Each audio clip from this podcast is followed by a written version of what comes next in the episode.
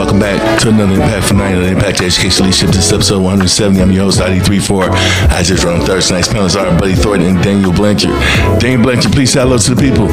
Hey, everybody. How you doing? Dan Blanchard here. Pumped to be here tonight. And Buddy Thornton, Pro Social Change Agent Pro, please say hello to the people. Good evening, everybody. And I am so thrilled to be here tonight. I think this topic is going to blow the volcano right off the map. And with that being said, tonight's topic is relationship intelligence. Let me make it fairly short and succinct, but uh, it's a couple of quotes come to mind. Number one is Ernest Hemingway said, "You never know any who you can trust until you trust them," and that is so apropos for the conversation tonight. I specialize in breaking down people who have barriers based on fear of appearing weak. You're carrying that chip around on your shoulder, and you know that if you counterbalance that by making some kind of amends without getting whatever you perceive as a balancing act from the other person, that you're going to appear weak, that you gave in. But here's how I do that I teach people the value of moving forward without a chain around their ankle versus being chained to that anger or being chained to that chip on the shoulder. I don't care how the chip on the shoulder got there. It's going to become not one chip, it's going to become an entire forest of trees if you carry it along very long. And it's going to start eating into your focus. It's going to start causing diminished capacity. It's going to start eating into your time management. And all of a sudden, the simplest things that you want to accomplish in life become impossible because now you've got an entire forest hanging around on your shoulder and you don't even know how to get it off of there. A problem exists when there is a goal that we want to achieve, but the process by which we will achieve it is unclear or needs to be evident to us. For instance, there is something that we want to occur in our lives, yet we are still determining how to make it happen everyone must go through this. Everyone must experience this. Everyone must be on the same page when it comes to helping a child build self regulation skills that's going to help them to collaborate across different disciplines different interdisciplines by teaching them how to practice and reinforce those self regulation skills. This is vital. This is very vital. It's critical. It's crucial. And these are tools, these are vital tools for students that help them problem solve those hurdles, those challenges, and manage those hurdles and those challenges to success. Tonight, we want to help our students, we want to help our teachers to identify, right? We want to help them learn the adaptive ways to manage their feelings and use pro social behavior skills despite whatever disposition they're going through so they can have those pro social behavior, uh, behaviors. With that being said, ah, I'm so excited tonight. Um, um, for one, I'm excited about the panel that we have tonight about this topic because both of you have been in education and have been doing what you've been doing for, I would say, nearly four decades. And with that being said, let me go to Buddy Thornton, Positive Change Agent uh, Pro first. What was the first thought that came to your mind when you got the topic for tonight, sir? Oh, the first Every, thought that probably Oh, I'm sorry. Am I, am I going first here? I'm thinking the first thought that came to my mind, I think when you asked me to come and talk tonight about this relationship intelligence, uh, you know, right away my mind jumped around to the plethora of uh, content out there for like social emotional intelligence. And, you know, then you throw that pretty much on steroids when you're talking about relationships because like relationships are everything. You know, that's pretty much I would say probably the highest uh, intelligence above them all. You know, that's like the pinnacle of the social emotional intelligence. which uh, so many books have been written about, so many articles, uh, so many videos have been done on that. So I'm thinking that wow, there's like a gazillion things that we could talk about here, and they're all going to be like really important. So I was pretty pumped up when you told me this is what we were talking about tonight. Oh, I'm so excited, Buddy Thornton. What, what was your thought, sir? You know, it's very important to understand that ever since Daniel Goleman wrote his book on emotional intelligence, people have been talking about a lot of different type of intelligences social intelligence cultural intelligence emotional intelligence is like daniel said everything rolls up into one very big dynamic whether near or far whether in passing or intimate relationships are what makes the world go round and no one can ever see any type of a concept where being solitary gets that work done better than being in a good relationship. Listen, let's go to work. Let's go to work. The panel is open. First question for the panel is, and whoever wants to go first can go. The first question is Is social media dumbing down relationship intelligence? Who wants to take that first? I guess I could jump in there about the uh, whole social media thing. And I would say that uh, like everything, there's there's good and bad. There's you know there's there's uh, pros and uh, you know cons and negatives and all that. Um, yeah, there's some amazing stuff that's like right at our fingertips. That uh, let's say the kings and queens of yesteryear would have never ever had a dream of obtaining the kind of information that we got right at our fingertips. That is so rich and uh, uh, so moving and ground moving and fulfilling. And uh, you know, the stuff that we could do today. You know, if you you could pretty much almost do anything you want to do today. Uh, you just go out and look for somebody else that's done it and freaking do what they did. You know, read what read what they did, read about who they are, what they did, all that stuff, and just follow their steps. Now, on the other side of that coin, Isaiah, is now pretty much anybody with a phone could jump on and do like a TikTok video, YouTube video, or whatever. Maybe put put up a post you know, uh, tweet. Uh, they could do all these things on social media, and they could have nothing to back it up. You know, no education. Um, they could have been like easily manipulated or fooled or led astray by somebody else, and now they're just repeating these little sound bites that they hear that has nothing to back it up, nothing behind it, and um, uh, you know, this is what social media is doing. You know, it's like this these sound bites. There's no like sustained uh, uh, thought. You know, there's no like stamina or mental uh, stick to itiveness. You know, that stuff is like disappearing because of social media, and it's really, really hurting. Um, you know what's going on uh, with our with our, our intelligence. You know, it's, it's it is it, it is indeed. I would say dumbing down our society. However, if we are wise, we know that there's always two sides to a coin, and we can use that. You know, we can use that information at our fingertips if we are wise and not let it dumb us down. I remember a story back, you know, when they talked about uh, when writing you know, the tool of writing came into existence.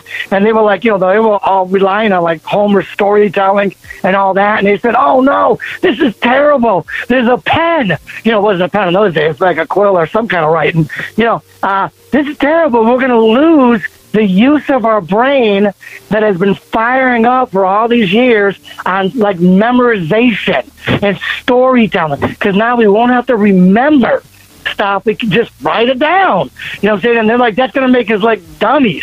It's going to like atrophy that part of our brain that's powerful from all those years of memorization, you know, and storytelling and all that. And it turned out that the writing instruments, those tools of education, really didn't dumb down our society, um, the human race. Uh, I'm sure, you know, maybe there was a potential there for it to dumb it down, but it really didn't happen. You know, we went from the writing to the printing press, you know, to, uh, geez, I'm like, you know, what we have today with the internet. Um, and, and I think that we are in many ways more intelligent than ever, uh, thanks to the invention of writing and the, and the implementer tools that we use to accomplish that next step in our human development. So, again, just to reiterate real quick, I think there's a real, real danger of social media dumbing us down, I think it is dumbing us down. But if we are wise, there's ways to use social media to our benefit because we've got all this information at our fingertips that even the kings and queens of yesteryear couldn't have never imagined. So that's what I think, Isaiah. And you knocked it out of the ballpark. But Ethan, what's your thoughts? Same same question. Is social media dumbing down our relationship intelligence?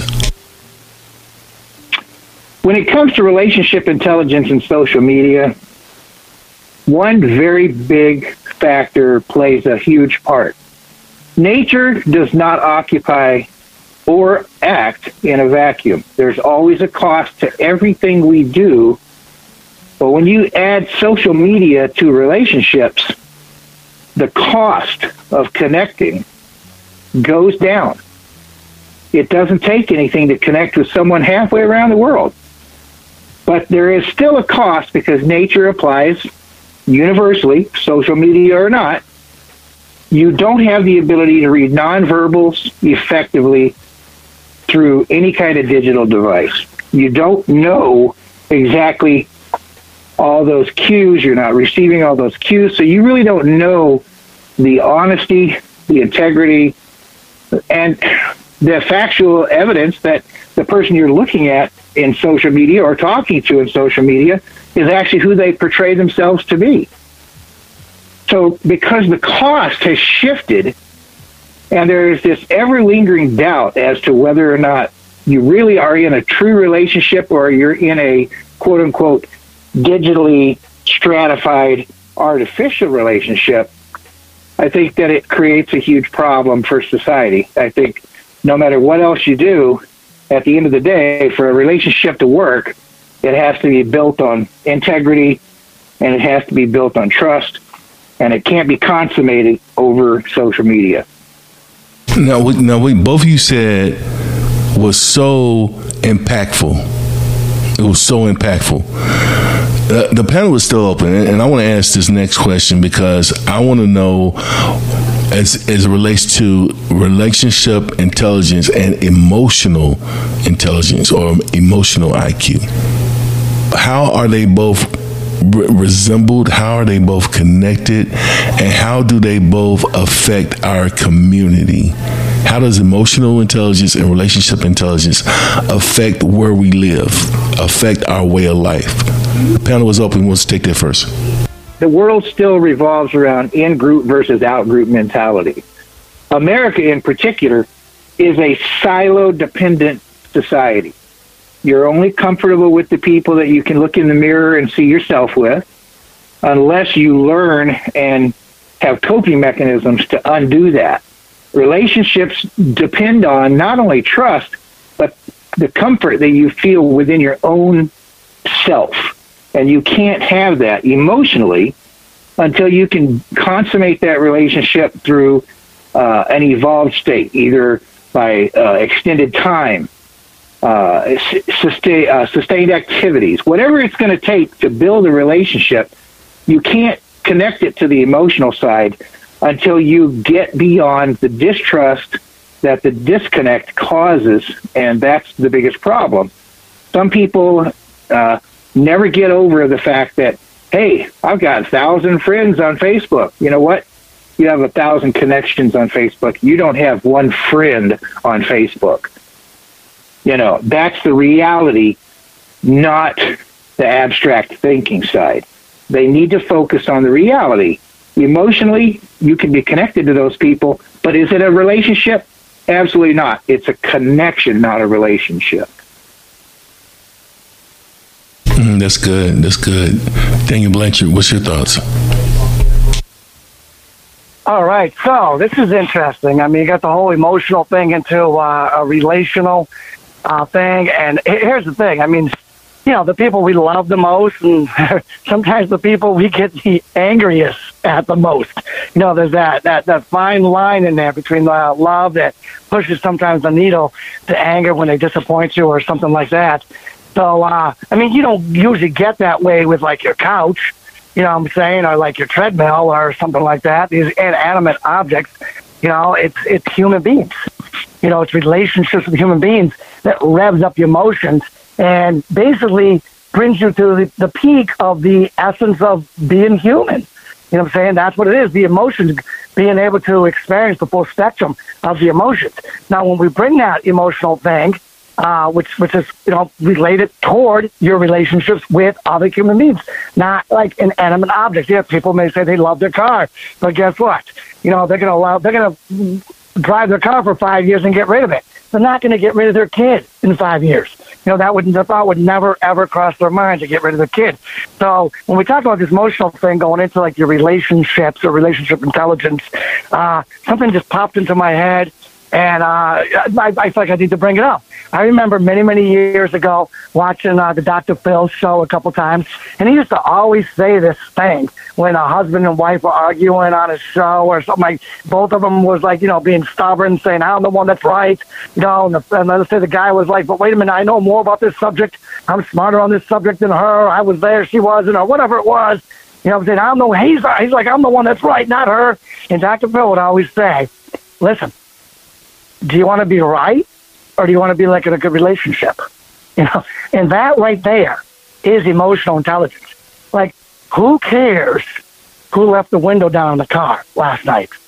You know what I'm saying? Is that really worth um, blowing up a, rela- uh, a relationship where you can experience all these heights of being human, what it is to be human, the essence of uh, of uh, of being a human, you know, and sharing that with uh, another human uh, hopefully somebody you love, you know, your, your spouse, your fiance, or you know, your child.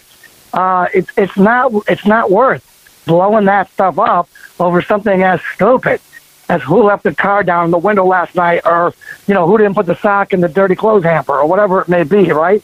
Or whoever get the foot around. You know, it and that's right there. You know, social intelligence is an emotional intelligence which leads right in, obviously, to relationship intelligence.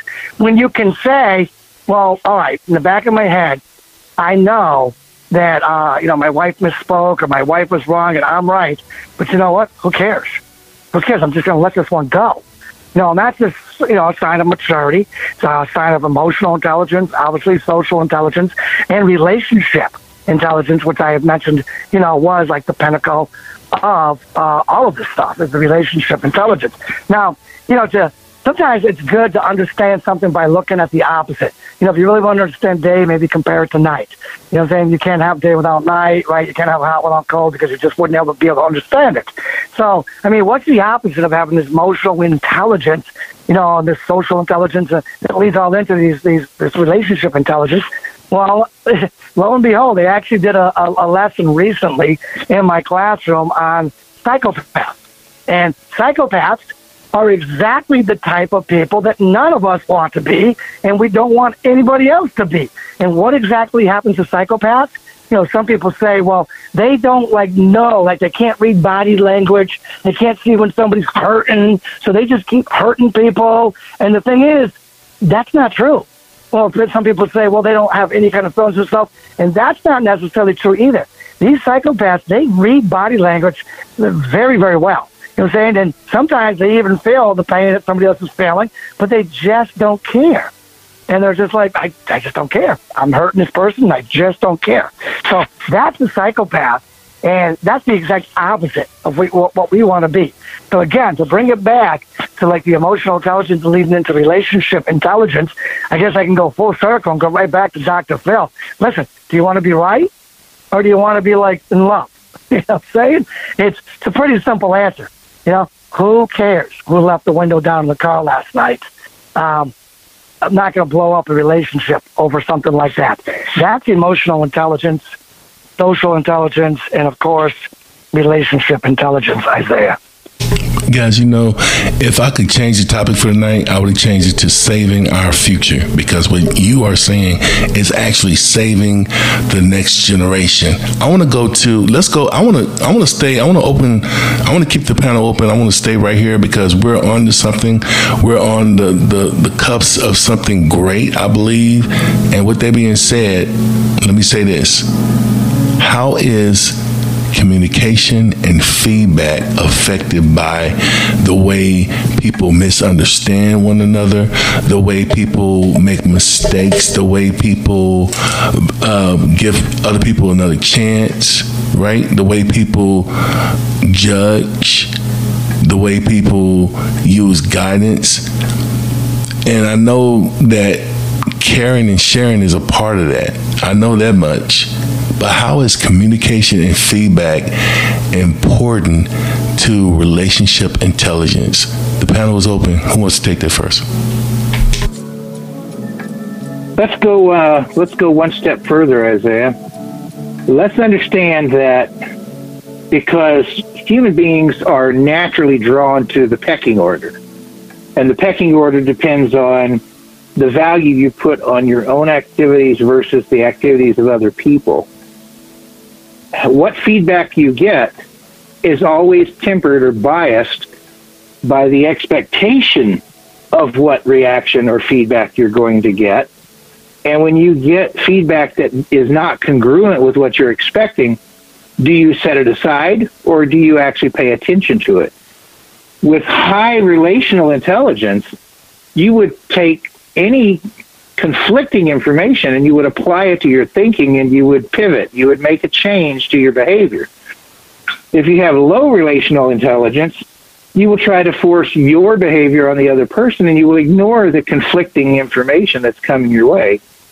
So, in the communication sense, especially in a high competitive environment like we have in America, when people start their response sentence before the other person finishes their question sentence, how do we ever get to paying attention to the feedback long enough to use our relational intelligence to make a proper pivot?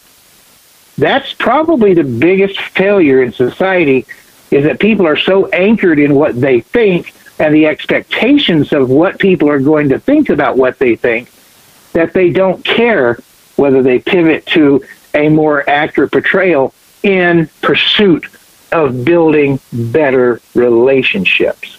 If that's a failure that we can identify, it starts right there in the communication curve, which is great that you asked the question. And now I'll pass it off to Daniel. Ah, great. Uh, thank you, buddy. That was a great answer. I um, really, really agree with a lot of what you said there. So, Isaiah, just kind of, I'm going to take a look, uh, you know, a little different angle at it. And um, I'm going to go back to a time of about maybe 10 years ago. And 10 years ago, I was teaching in an inner city uh, high school class, and I got asked to um, be a mentor, you know, like a student teacher, right? Now, little did I know that this student teacher uh, was going to walk into my classroom and be probably about 15 years older than me and be a highly accomplished, highly intelligent uh, attorney that was looking for a uh, second career. I, I had heard that he had like uh, uh, scored like the perfect score, like on on his his uh, history test, social studies test for teaching before he even took any of the college classes. So uh, this is how intelligent this guy was, and he was obviously you know, I, I will say it. This guy was smarter than me, no doubt about it. And I was his mentor, and he was my mentee in this student-teacher relationship thing that was going on. So one day I'm observing him, you know, and obviously I've been communicating with him and building my relationship with him, and him vice versa. And um, you know, I've been teaching him how to how to be a teacher there in a in a inner city public high school, and uh, again, very very smart man. So he comes out to the class and he starts like pontificating about like all he knows. And, and this guy, you know, the student teacher in, in his uh, mid fifties, brilliant man. He's pontificating to the students, right from the front of the room by uh, what used to be called the old blackboards, today the whiteboards. So he's pontificating to them, and I'm looking around the classroom, and I can see he's losing the students.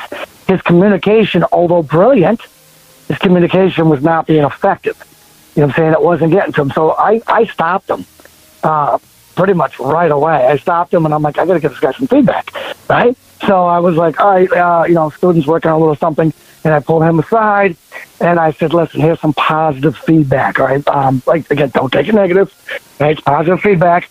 And I said, listen, listen, I, I know you're brilliant. Everybody knows you're brilliant. But here's the thing, right?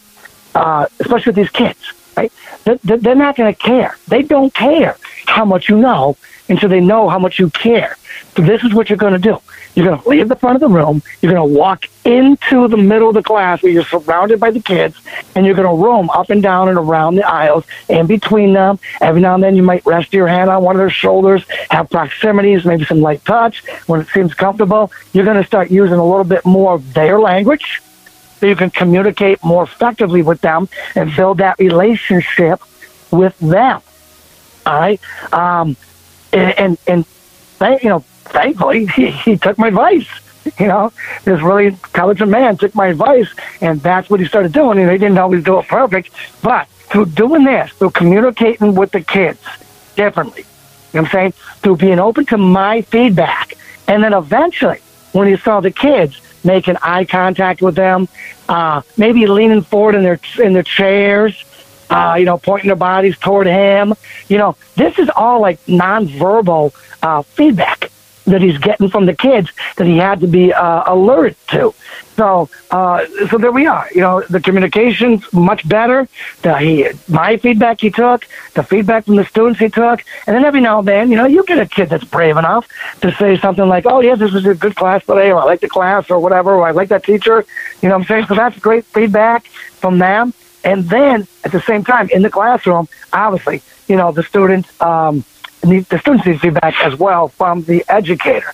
Okay, so that's just one one quick example of this whole communication thing uh, with the feedback and going into relationship uh, intelligence. Uh, another just super quick example. And I like to make this one. This one's to be a much shorter story. I always say, listen, um, you don't have to be super brilliant. Uh, if you've got that relationship thing going on and you've got this communication thing going on uh, and you're building that relationship and you're uh, accepting a feedback going back and forth and people being open to it, you don't have to be the most brilliant person in the world.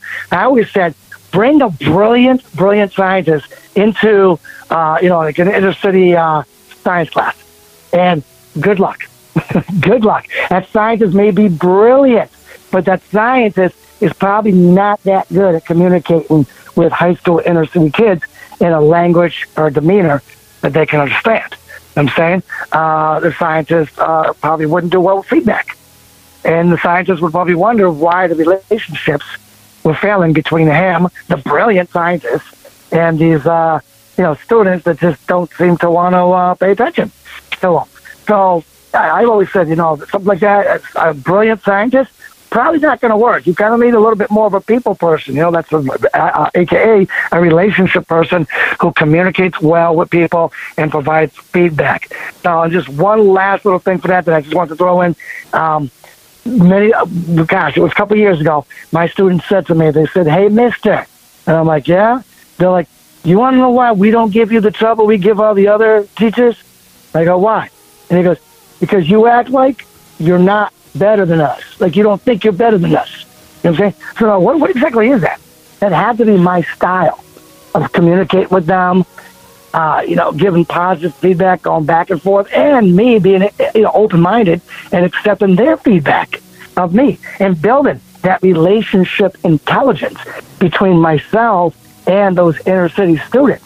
I mean, all three of these factors are in there. I've given you three different examples of this stuff on how powerful this is that when you're willing to like learn how to communicate more effectively in whichever situation you're in and then you got feedback and you're allowing it to go back and forth this isn't like a dictatorial thing. You're allowing it to go back and forth you know and it's being consistent and you're being open-minded with that.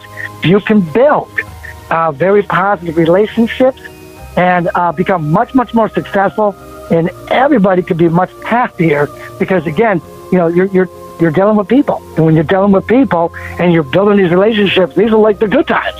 You know, this is the good stuff of life. When you it's, it's, the fellowship. Uh, it's, it's definitely the fellowship. And and this conversation, this discussion, it is everything I thought it was going to be. It, it, it's going to be mind blowing. I was like, this conversation is going to be mind blowing. The people are going to be glued in on this podcast as they're traveling, as they're working out in the gym, as they're cycling, as they're uh, hiking up mountains. They're going to be listening to this podcast as they're you know boating, driving to work, commuting. They're going to be listening to this, and they're going to be taking these gems that's been dropped by you too and they're gonna they're gonna put these in their backpacks and they're gonna carry them with them throughout the, the day, right? And so when you when you said when you were talking about the scientists, when you were talking about the intelligence of those scientists, the first thing thought that came to my mind was there are so many advantages to intelligence. There's there's advantages to being good looking too, right? But there are so many advantages to intelligence. Good looks typically fade. Right? Maybe you may be they may they may take you all the way to your seventies if you're lucky. Some people eighties. I've seen people working out in their eighties and they still look good. Tina Turner, come on. She is very, very good looking at her age. But my question to you, and I'm, I'm about to I'm about to go down your lane Daniel Blanchard because I know you can handle it. Why are your relationships more important to your success and happiness than your intelligence or your intelligence IQ? Why is relationship more important? That's my first question tonight. Right, well, I, I, I could just kind of go back and reiterate uh, a lot of things I've already said and uh, hopefully throw something new in there. Again, I mean, uh, yes, my, my wife maybe would prefer me to be at least halfway intelligent uh, as we make our way together through life. But the bottom line is, you know, my wife wants like a soulmate more so than, let's say, a, a brilliant man. Right? My wife wants a man that's um, kind you know, loving, trusting, you know, all those things that it means to be human and a good human. I'm saying those things that, basically have to start off with like a, a social emotional intelligence. I'm saying my wife wants to go through life um, knowing that her husband isn't going to lose his temper because their child, you know, spilled a glass of milk Man, this is like important stuff that we're talking about here, right? And that all comes down to social emotional intelligence, right? My my wife wants to go through life knowing that if her husband ever loses his job, that he will be socially emotionally strong enough to pick himself up and move forward in life with the next endeavor instead of just falling apart and becoming bitter and angry and falling into like a bottle somewhere. You know what I'm saying? These are all the things that come down to uh, you know your social emotional intelligence. You know, there's you know there's a lot of different names for this. A lot of people call it a lot of different things. You know what I'm saying? Um, but the bottom line is, you know, that's what it is. It's social emotional intelligence when you can pick yourself up and go through life and not let the world's uh, mishaps ruin you and thus dominoing into ruining your family. You know what I'm saying? When my when my wife sees me bouncing my child on my knee, she comes around that corner and she sees how gentle I am, even though I was a former two-time state champ wrestler and two-time junior Olympian wrestler. You know what I'm saying? That that rugged toughness in me. And then she comes on the corner and she sees me bouncing my baby child on my knee. And, you know, and the baby's laughing. And I'm taking the baby and I'm laughing and we're giggling together. You know, that brings a smile to my wife's face. And she's just like, oh my gosh, like I love that man. I love this family. I'm so happy, you know, to be here in time, this place, this, uh, you know, with him, with with our child and children. You know, this is uh, again, it all comes down to social uh, and emotional intelligence, which you know we've we've been talking about, which leads into relationship intelligence. You know, same thing. Every one of us pretty much gets up every day or most days, and we go to work. So how are we going to fulfill our time uh, during those work hours? You know, what I'm saying, are we just going to be like the brilliant uh, Steve Jobs who berates everybody or had a reputation of berating everybody and making every day everybody's day miserable? Yeah. Imagine going through a life like that. I mean, what kind of life is that when you just build one enemy or you make one enemy after another after another when people try to stay off your radar because they don't want you anywhere, uh, you know, they don't want to be seen uh, by you because you might scream at them for something uh, and try to make them feel inadequate. You know what I'm saying? It takes a lot of, I think, a social, uh, emotional intelligence when, you know, you're working with somebody and, and let's say it's a very important project and let's say the ball drops and let's say it's their fault. You know what I'm saying? And they screwed up the project and you don't make them feel little you build them up and you say, come on, let's go. We got this. We got this. You say, and then you come back and the two of you or maybe, maybe the, the bunch of you, you come back with a project that's bigger and better. And everybody has learned from that mistake and not been torn down and beaten up and uh, humiliated uh, and, and taught to be little. You know I'm saying? Uh, that's not the world any of us want to live in. And you know what? You, you're forcing me to open up the panel again. You're forcing me to open up the panel. I gotta open up the panel real quick because I want to know. I want the uh, listener audience. I know the listener audience wants to know this question. Um, they want they want to know the answer to the question. Rather, okay. So, based off what you said, it was so powerful. It was so impactful. It was so robust. But I want to know let's talk about anger. Let's talk about resentment. We've been doing podcasts on forgiveness. How is forgiveness connected to? How is the concept of forgiveness related to, or how should it be related to the topic for tonight? Relationship intelligence. Who wants to take that first? Let's take a look at two things. Uh, I think Dan was very accurate, and I like the fact that he brought Steve Jobs into the equation. Obviously, Steve Jobs was a genius, but his one failing was that he didn't tolerate anyone not being a genius around him. Uh, he's famous for saying, if you're the smartest man in the room, you're in the wrong room. But he never lived by that advice. He, he expected to be the smartest man in the room. And if anybody else challenged him, it was a problem with him. Uh, the barrier was ego, ego, and not being willing to forgive people for being human. Because at the end of the day, when you're going to have a relationship, as Daniel explained with all of his examples, every example he had had one common denominator, and that is that you were going to Im- impactfully ignore the imperfections of the other, regardless of whoever the other was, and you're going to accept them for being who they are and focus on the relationship and not on the actions around the relationship. I've been married 49 years.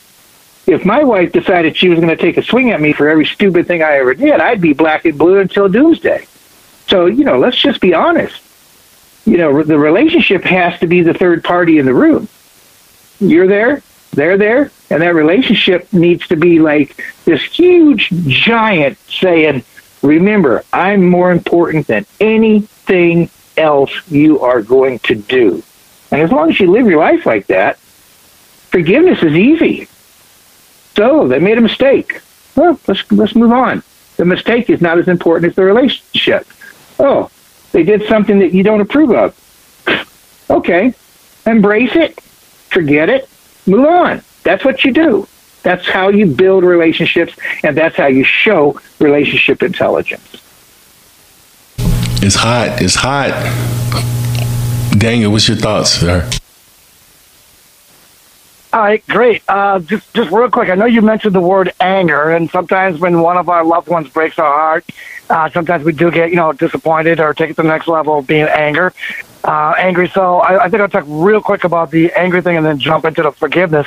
Uh, you know, gosh, I mean, my, my father freaking disappointed me and hurted me and my brother and my family and my mother many, many, many, many times uh, when I was growing up. But you know, and I and I had you know, so I guess some righteous anger as uh, as a youth growing up, and I used that anger. I used that anger as like an energy for good. You know, an energy to try to go out. I funneled that energy, that anger energy. I funneled it into trying to do good things You know what I'm saying? Like to try to better myself so I can make the world a better place. Uh, you know, in sports and school, jobs, all that stuff. So, uh, you know, if you can't find a way to get rid of that, the anger from the broken heart or just the one disappointment after another, you can actually funnel that anger into energy that will help you make yourself a higher quality person, which can go out there and make the world a better place. Now, when we're speaking of like this forgiveness, all I got to say is I've said this so many times in my life, and, and Isaiah, I know uh, you and Buddy will agree with this. You know, so many times in my life I've screwed up. I mean, Buddy said that. I made a mistake, and I turned around and looked at my wife, or turned around and looked at my kids, and I said things like, oh, it's tough to be a mere mortal. Always making mistakes here, right? Um, but that's, that's it. I mean, the forgiveness has to be there because none of us are perfect. I mean, you can't walk through life thinking I'm not going to forgive this person or that person for some mistake they made when you're just as imperfect as everybody else that walking around this planet, and you're going to make this, you know, many many mistakes, many of the same mistakes that they're going to make, and you're going to have to, if you're going to have any chance of having a relationship with them, whoever they may be, whether it's your wife, your children, your parents, your cousins, your colleagues, your workers, your neighbors. Now, you're going to have to forgive them just as they're going to have to forgive you because that's just how it goes. If you don't have forgiveness, if you don't do this, you know what I'm saying? You're basically doomed. Any those relationships are doomed. And then that takes out the good stuff of life when you don't have those relationships. As I said earlier tonight, you know, relationships are everything. I mean, go ahead.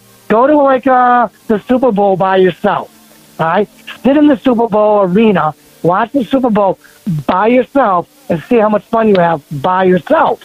All right? Now, the following year, if you bring a friend, you know what I'm saying, or your wife or a loved one or a child or whoever, if you bring somebody with you the following year uh, to the Super Bowl, the Super Bowl viewing experience uh, will probably be like 10 times better ten times better. He's like, hey, but what happened? Last year I was here.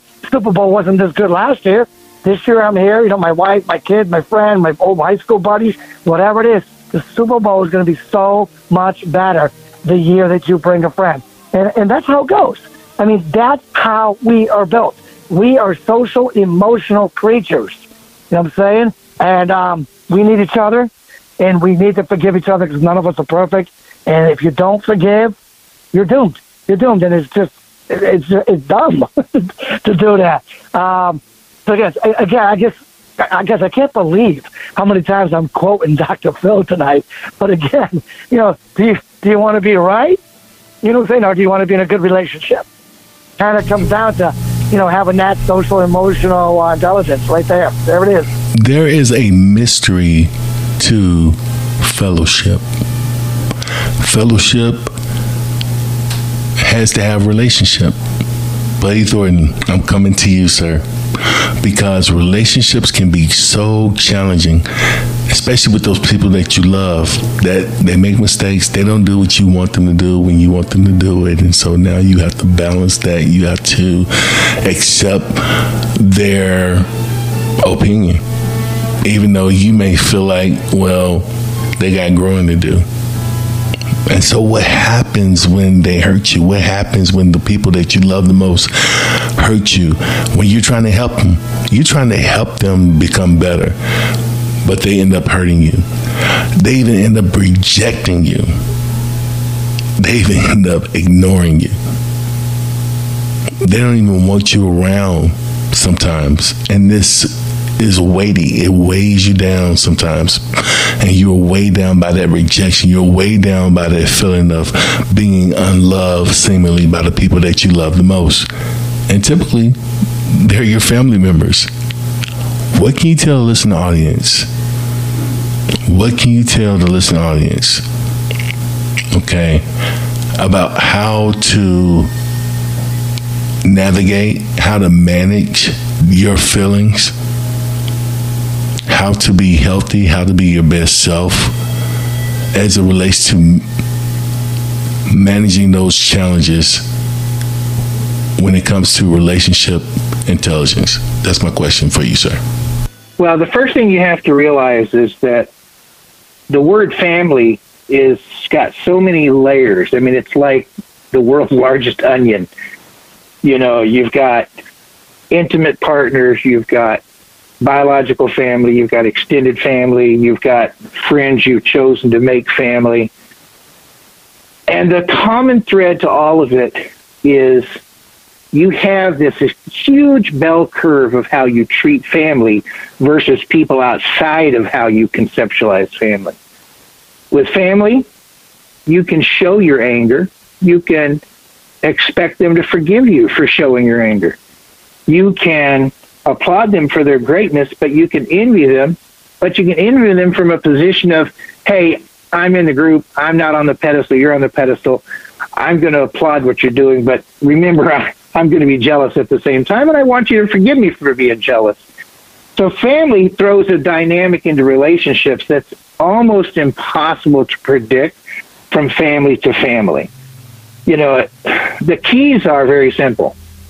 It's all about choice. It's all about choice dynamics and choice theory. Dr. William Glasser's choice theory says you focus on yourself because you don't have the right to dictate the choices of others in choice dynamics, every choice you make will influence the choices other people make. So you have to be always aware of the law of unintended consequences. But that filter goes away with family. You know, you can be more transparent with family. You can be kind of let your hair down. You can be vulnerable and you can kind of be a jerk at the same time. You're going to forgive. You're going to expect them to forgive. You're going to embrace the stupidity along with the genius. But you still have to still come back to one thing. If you want the relationship to be powerful, especially in family, you can't let something sit on the shelf very long. You have to treat yourself to my version of the golden rule, which is do unto others as they would you would have them do unto you, regardless of how they treat you. And with family, do it in double time. Get it done right now break any chain of victimology. Don't let anybody put you in a corner and then you just happily accept it because that's not what family does. You help everybody focus on being a fit within the family. If someone's getting a little bit outside, as the indigenous people around the world will say, it takes a village to raise a village. And if a child is doing something outside of what we expect, it's up to the entire village to bring them back into the proper behavior. And that's what family is. So, yes, can you be disappointed with family? Yes, but they're family. Get it off your chest. Don't let it sit around. Don't put the delay on it. Don't have such a big ego that you can't say, hey, I don't know if I did something to create this situation, but I'm not comfortable with it, and I want to apologize regardless of how you're perceiving this situation just in case I did something. And if I did something, do me the courtesy of telling me what it was so we can build a bridge to a future relationship that doesn't make the same mistake. And then you can put that process on rinse and repeat forever because family is going to make mistakes. Family's going to get jealous. Family's going to get angry. But as long as you're upfront about it and you work through it and you define it, it takes care of itself man, that was so good. That was rich. That was so rich. How do we get away from the chip on the shoulder, especially when we've been hurt, we've been broken, we've been damaged, and we've been exhausted, we've been stretched, we've been crushed, but yet we still get people that want to come into our lives to be friends. We we get a job, a new job, a new workplace, and then we we're starting this cycle all over again. And then the first thing some people think is, okay, what does this person want with me? What, what why are you here? What do you really want? Is that what type of thinking is that? That's what I want to talk about real quick. The panel's open. What kind of think is is that type of thinking damaging to our relationship and to our relationship intelligence, or is that a healthy way of thinking? You know, what is this person coming into my life for, or how do you view people that that are new? I guess that would be the question. How you view people, how you judge people, and I want you to be transparent that are new, that are coming into your life, that are new. You've never experienced anything with them. The clay, uh, the slate is clean, and they're coming into your life with a clean slate. Where do you categorize them at? If you do categorize them, who wants to take that question first? The panel's open. Yeah, I guess I could jump in on that one. I'm, this is an interesting one, especially when you talked about having the chip on the shoulder. Sounds to me like uh, when you talk about the chip on the shoulder, uh, that you know you're talking about you you've been burned, you know you've been hurt, um, you're angry. You know saying? You're not you're not trusting right now because you don't want to go through that kind of pain again of being um, you know burned and hurt. So that's a tough thing to get over. Okay, that's a real tough thing to get over. You got all this um, anger, you know what I'm saying? And and you know, if we're talking like just some somebody you work with or somebody that you, you know, uh, cross paths with, you know, that's that's one thing. But if you are if you're talking, you know, going back to the previous question, if you're talking about your family, you know, the, the your family's the closest one to you and the closest one to your emotions. And now, you know, all of a sudden, you know, this this anger this disappointment is like, you know, white hot uh, anger and disappointment. Um, you know, many times it happens in a relationship. You know, boyfriend, girlfriend, one dumps the other, cheats on the other. You've just been burned, you know what I'm saying? And you were so deeply in love with that person that when that, when you, when that person cheats on you, uh, you feel so angry, you know, so, so upset, so, so hurt. You know what I'm saying? And you walk around like, you know, I'll never date another girl like that, or never date whatever guy, whatever. Uh, you're not never gonna want to. I never want to feel like this again. And uh, you know, you may go through life uh, being upset and not trusting people and unwilling to date again or whatever it may be. You know, some people may want to use this language like in a business deal. You know, saying they got burned in a business deal. Right, but the, the bottom line is, this is what happens. I mean, b- being human, there's no way of getting around this. I mean, my grandma used to always say, you know, and God bless her, she used to always say, this too shall pass. You know, and she was so right when she said that. This too, uh, you know, shall pass. Um, and in the meantime, you know, until it does pass, you know what I'm saying? Um, if that person's in your life, obviously be civil to them. You know what I'm saying? Um, always be civil. I mean, I say sometimes even just kill them with kindness. You know, be proud that you're taking the high road when you're around them. You know what I'm saying? If you got that anger um, that's still brewing inside you about, you know, how you got hurt and burned and all that, uh, go running, go to the gym, you know, beat up the weights, you know, do something like that. Join the boxing team. Well, just do something to take out your anger, your disappointment, your hurt in positive ways that do not hurt others, which will eventually circle around to hurt yourself. And you don't want that going on. You know what I'm saying? So find ways that take out your energy, uh, you know, your anger, your all the stuff that you that's going on, the turmoil. Um, do it positive. Go to the gym. Go to the gym instead of uh, going toward that person. You know what I'm saying? That that hurts you, and now you want to hurt them. You know, go go go hurt the go hurt the weights in the gym or something like that instead. And and then at some point, you gotta realize like my grandma said, this too shall pass. So what are you going to do? Are you going to live the rest of your life not trusting, not sharing yourself with others again? That's a terrible life to live. Saying at some point you're going to have to start trusting. You're going to have to start sharing again because that's the life you want to live. All right? And I know, I know it hurts, and I know there's lots of people out there. I know some of them that say, I never trust anybody until they give me a reason to trust them. I mean, I have a lot of my inner city students say, I never respect anyone And so they give me a reason to respect them. And I'm always like, geez, I don't know. Life for me has always been much better the other way. You know, saying somebody comes in my life and I'm going to trust them. I'm going to automatically trust them. And so they do something that breaks that trust. And I always, always have an easy time making friends and I always seem to have a good time everywhere I go. Same thing with the respect. You know, I respect everybody I meet. You know, and, and, unless they give me a really good reason not to respect them, and that just kind of falls right in there. You know, the respect, the trust. You know, um, it's it's a much better life you know, a much better life. And I know, I know people are, you know, going to argue with me and say, oh no, you know, you got to like get, get to know people first before you can trust them and respect them and all that. I don't, I don't agree with that. So again, like my grandmother said, you know, this too shall pass. Take out your your your anger uh, in a positive way, and then make a decision. Make a decision. Am I going to go through life unwilling to unwilling to share myself, unwilling to trust, unwilling to give people respect, or am I going to do the opposite and have a much more enjoyable and better life, you know, with humanity, uh, and and with and, you know with great relationships. I want to be in a great relationship, pretty much with everybody I meet. Wouldn't that be a great world to be in, Isaiah?